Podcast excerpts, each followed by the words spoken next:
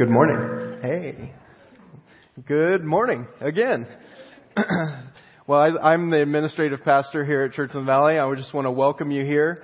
Um, this morning, I'm excited to have you with us. Uh, today, we're beginning a new series um, that's going to be a little different than, than what we, we do. Um, because we're going to take the next four weeks to take a look at the life and impact of a man who comes up quite often um, quite often around here in our messages as, as, we, uh, as we talk about him. His name is Paul. Now, if, if you've been coming around here for a while, you've likely heard, um, you've recognized the name, you've, you've heard some of the stories. He's written a lot of letters um, in the Bible. If you're newer to church, you get the next four, four weeks to learn more about who he is and why it's even important to, to spend four weeks um, on him. You might be wondering, uh, how could a man who lived so, so long ago, um, how could that be worth spending the, the time to, to look at over the next four weeks? Or why did I give up my sleep to come hear some biographical details about, about this guy? Um, or why would you call him the most influential man in his world? I don't know if you if you've seen those beer commercials um, that they talk about the most interesting man in the world. Um, they advertise outlandish, made up um, facts about this guy. Um, facts like he has shirts that don't wrinkle, or he's both left-handed and right-handed, or his business card simply says, "I'll call you." They're marketing this beer to men, um, and, and, they're saying, "Hey, your life's not that interesting, but if you drink our, our beer, we, we can we can help you be more interesting." When it comes to Paul, the, these facts aren't made up. This is real. He was a real man who lived in the first century. He was a real person, and he's still impacting us and the world today. So we're, we're going to take a look at his life. Um, and you might have more in common with him than, than you think. So, so who is Paul? Who is he? Um, before he became a Christian, in Jewish standards, he was about as successful as they come. Um, he represented the very best of the Jewish religious system. He had bragging rights in, in his world, and he accomplished what really mattered in his society. In fact, these, these words um, were, were, summed up in this verse. So let's take a look at Philippians 3, uh, 4 through 7, where he talks about what, what he's done, what he's accomplished. If anyone else thinks he has a reason for confidence in the flesh, I have more. Circumcised on the eighth day, of the tri- of the people of Israel, of the tribe of Benjamin, a Hebrew of Hebrews. Now to us, that, that doesn't really sound like like a much. It doesn't sound like he's bragging. You know, he's he's putting out his resume. And and back then this is this is a big deal. What he's talking about. When he says circumcised on the eighth day, what he's saying is that was the practice of pure blooded Jews, was to be circumcised on the eighth day. He's saying, I have followed the Jewish law since I was born. He's saying, I, I have done that. When he says of the people of, of Israel, um, his parents were both Jewish.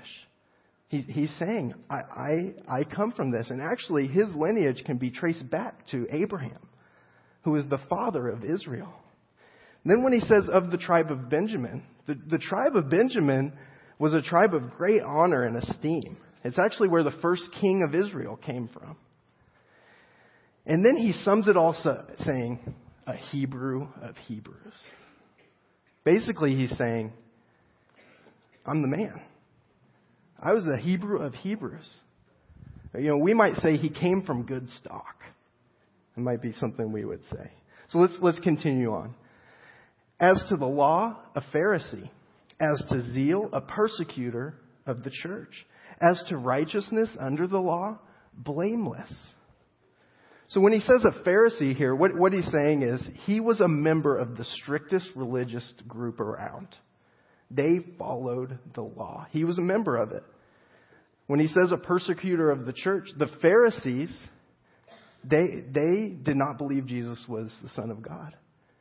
And so when he says he persecuted the church, that means, you know, I, I was on the forefront of making sure we, we kept our religious law intact. And then when, when he talks about as to righteousness under the law, blameless, in his eyes, he thought he lived a pretty blameless life, pretty faultless. He, he, he had done what really mattered. Just imagine that, that you lived up to everything that really mattered in your society. You, you lived up to it all. That was Paul before he, he met Jesus. He had lived up to everything that mattered in his society. He was the man. But then look what he says in verse 7 here. He says, But whatever gain I had, I counted as loss for the sake of Christ.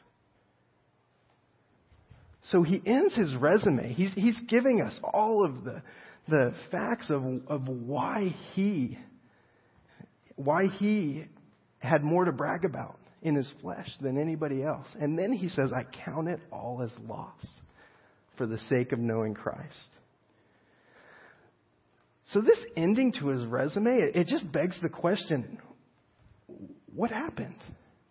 How did God get Paul's attention? What did God do to make this man who had everything? He, he had everything in his society that was important. What, what did he do to get his attention?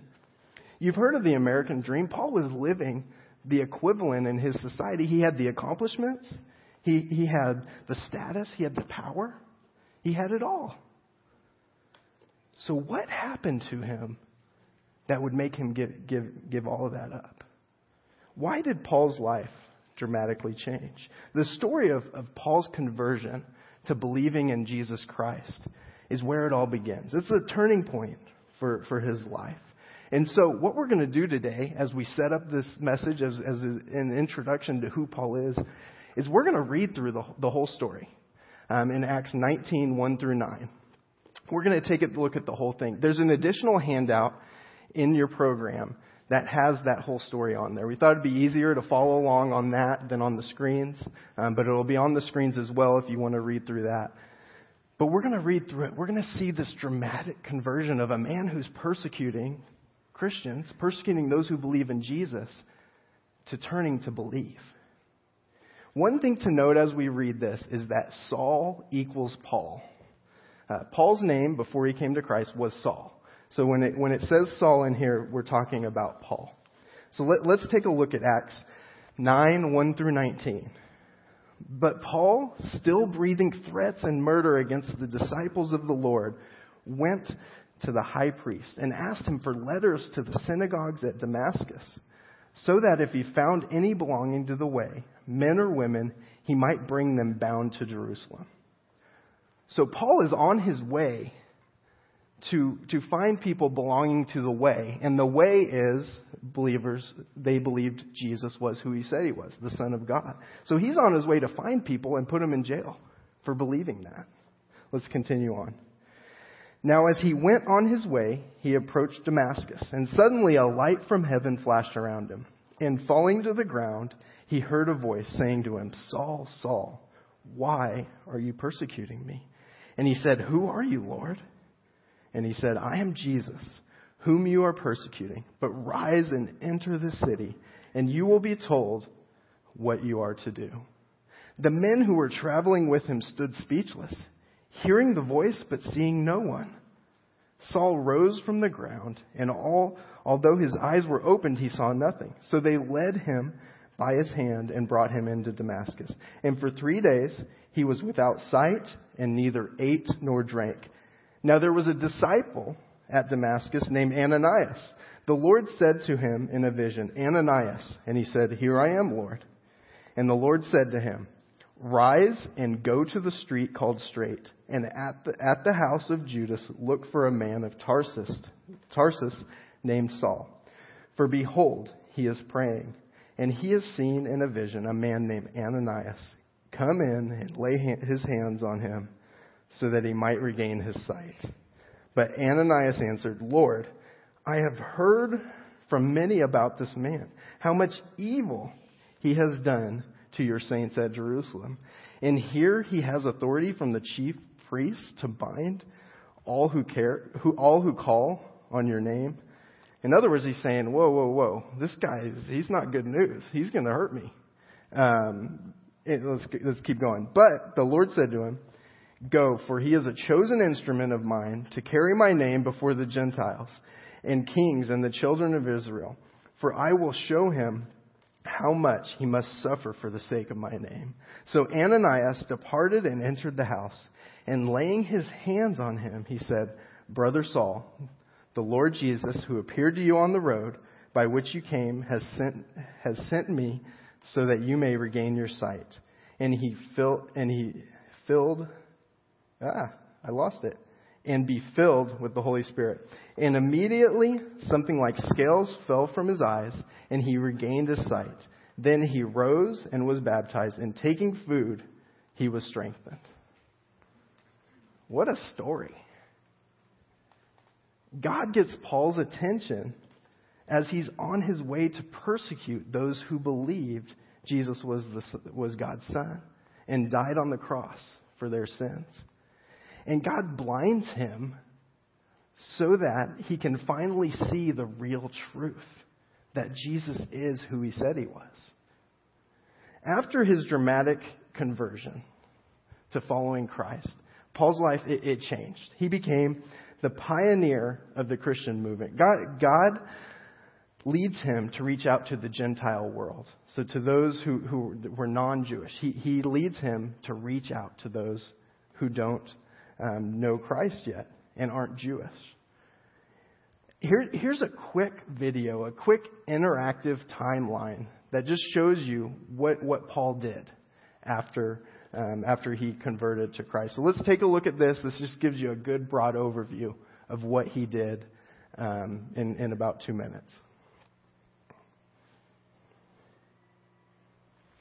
Uh, Jesus uh, was crucified and rose from the dead uh, for all practical purposes, 33 uh, AD. And then the church uh, began, and then Antioch becomes the center of the movement, not Jerusalem. They were kicked out of Jerusalem. And then the Apostle Paul goes on a missionary journey. He's sent from the church of Antioch, and that's his first journey, goes into southern Turkey. His second journey, he goes back and sees those churches, and then Paul starts his uh, third journey. And on his third journey, he is raising support for the poor in Jerusalem. Goes back to the original churches, goes to Ephesus. He spends two years in Ephesus, and he writes a letter to the church at Corinth, First Corinthians. Then he goes back to Macedonia, which is the area that Philippi, Berea, and Thessalonica are in. He writes a, a second letter to the Corinthians from Philippi, that's Second Corinthians. And then he travels down from Macedonia travels back uh, to Corinth, and then he stays a good while uh, in Corinth. And while he's in Corinth, this is all about in Acts 20, he writes the letter to the church in Rome. And then he leaves uh, Corinth, goes back to Macedonia, goes to Philippi again. This will be his last time in Philippi. Goes back to uh, the coast and then to Jerusalem, where he's arrested. Paul's arrested and he spends two years in a jail in Caesarea along uh, the ocean. And then, because he's a Roman citizen, he appeals uh, to the emperor. And after those two years, he then travels and he's shipwrecked on his way to Rome, goes to Rome, and he is under a kind of a house arrest while he is in Rome. While he's in Rome, he writes what we call the prison letters, the prison epistles. And Philippians is one of those. So there you see what Paul did after God got a hold of him and, and redirected his life. If you flip open the New Testament part of the Bible, you're going to find 13 letters that, that Paul wrote um, along that journey that, that we just saw there. And these letters were copied and circulated uh, among the churches because they contained core teaching. They, they answered questions that people had that were going on. And as you saw in the, in the video, he in, in, eventually ends up on trial in Rome which Rome was the power center of the ancient world. He ends up on trial there where he testifies before Roman leaders and the emperor about Jesus before he was beheaded by, by Nero, the emperor. The story of, of how Paul comes to Christ, it, it's amazing. But you know what? M- most of us aren't really going to have that same experience. Most of us aren't going to be blinded for three days. And, and then um, God lets us see again. Being blinded, hearing the voice of Jesus himself, it's not the norm when, when people um, begin to follow Christ. And so that begs the question what, does Paul's story mean for us? What does it mean for me? What, what, what does this have to do with me living today and what, what I'm, I'm trying to do? Well, Paul's story, it shows us a lot about grace. Grace is the free or unmerited favor of God. Believing in Jesus means that, that we believe he did what we could not. He was God's Son who lived a perfect life and died on the cross, conquering death because he had lived that perfect life and creating a way for us to have a relationship with God. We didn't earn that. There's nothing we could do to earn that or to restore our relationship with God. In Paul's story, it shows us that grace is offered to those who try to prove their worth but come up short. Paul worked really hard at what he thought was good. He thought that these followers of Christ were troublemakers and that they were deceived. And so he persecuted them. He, he said, I'm going to take care of this problem. I'm going to persecute those who follow the way. There's something valuable to learn from that, that attitude, that thought. And that is, just because you're doing what you think matters doesn't make it right. Just because we're, we're living our lives in the way that we think matters, it doesn't make it right. We live in a culture where we're told to follow your dreams, follow your heart, focus on making yourself happy. That's, that's what's going to bring you happiness. Be successful. That's where you're going to find true fulfillment. Paul thought he was doing right. He thought he was going after the right things. But as we saw in that Philippians verse, in the end, he counts it all as loss. So, what are some things that, that you're convinced you're doing that's right that, that in the end, you might just count all as loss? Is there some, some things that you're working really hard at, like Paul? but it, it, they're going to turn out to be the wrong things. We can also learn through, through this story that grace is offered to those who think they are too far gone. No matter how, how far gone you think you are, um, as far as, as following Christ, no matter how bad you've been in the past, God's grace is sufficient to cover it all. Take a look at what Paul calls himself in 1 Timothy 1:15. He says, this is a faithful saying and worthy of all acceptance that Christ Jesus came into the world to save sinners, of whom I am chief. Paul's saying he was the chief of sinners. He's saying, I was bad. I thought I was doing right, but it turns out I wasn't. But even me, the chief of, of sinners, can find the grace of God. What's so interesting about Paul's story is, is not just what, what personally happened to Paul, but how, how God got Paul's attention. Paul was living his life as it made sense to him. Um, and he had set his priorities and goals in line with what made sense to him. Yet, his life would take a dramatic turn the moment God got his attention. It took him traveling on a road being knocked down to the ground and blinded. And then, not to mention, Jesus talking to him, saying, Saul, Saul, why are you persecuting me? This is a great picture of us. You know, we're, we're all traveling on a road to the destination of what we think is important, what, what we have decided um, is important to us. Yet many times we never stop to ask, is, is where I'm headed actually going the right way? We can just get into autopilot mode and just go, go, go, go, go. And we don't ask that question. Is where I'm going, is that really um, where I want to be? Where, where I want to end up? Is my identity and goals wrapped up in what I think is important? Or have I taken the time to consider what's important to God? You may be investigating Christianity and still skeptical about following Jesus and, and what that means.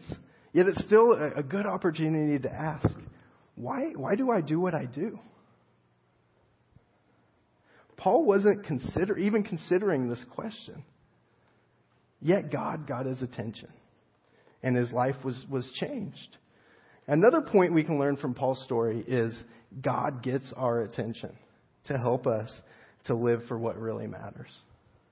We may not be knocked down, blinded, hear the audible voice of, of Jesus, but God still uses things today to get our attention.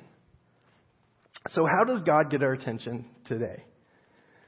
Well, one way is through our wallet and finances.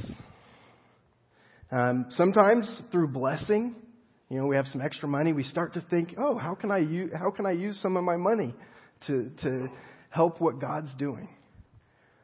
Or the opposite could be true. We're struggling financially. We don't know how we're going to make ends meet. And so we cry out to God, ask Him for help. Possibly for the first time to see how can I how should I use my money?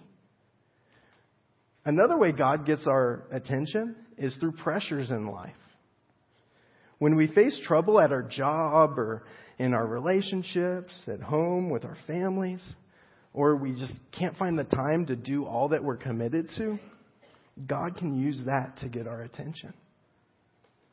Some of the biggest lessons that, that I've learned have, have just come from pressure in my life. And then looking to the Bible and, and asking people who know more about the Bible and asking them, how can I apply what the Bible says to, to this, to this situation, this pressure I'm feeling? Or people. God brings along people to help us. Uh, to God brings along people to get our attention. Um, people they, they can be by example, giving us examples to follow of, of how to live, um, or there could just be people in your life that that they know you, you you're open and honest with them, and they speak truth to you. They tell you the truth. Hey, you need to stop doing that. Knock it off. Um, in a nicer way than knock it off, usually. But um, there's people, they can help you.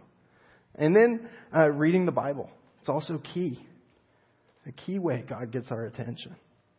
His Word, his, the Bible, encourages, corrects, it illuminates right from wrong. 2 Timothy 3 16 and 17 says, All Scripture is God breathed, useful for teaching, rebuking, and training in righteousness, so that the man of God may be thoroughly equipped for every good work. God uses the Bible to redirect us, to get back on the right path. I was looking through my notes this morning um, uh, from when I read the Bible and spend time with God. And as I was looking through the, the notes, I, I could see just all these, these little corrections of God saying, hey, you, you need to make an adjustment here or an adjustment there. Um, one of them was I, sometime earlier this year I read Ephesians 4:29 and it says, "Do not let any unwholesome talk come out of your mouths, but only what is helpful for building others up according to their needs, that it may benefit those who listen." And in my notes I I wrote I've been in a funk recently and I haven't even been thinking about other people's and what other people and what I'm saying um, to be a benefit to them. That didn't cross my mind for for the week or two before I read that verse. And God really corrected me. He said, "Use your words to build people up. It's not about you. Don't be so selfish." God getting our attention, it's not always a complete 180 degree turn like, like it was in Paul's story. Sometimes it's just one degree to get us back on the right track. One degree to turn us back to, to get on the right path. Another way God can, can get our attention is just through the supernatural. Um, like, like we see in Paul's story. You know, those were some out of the ordinary things that happened.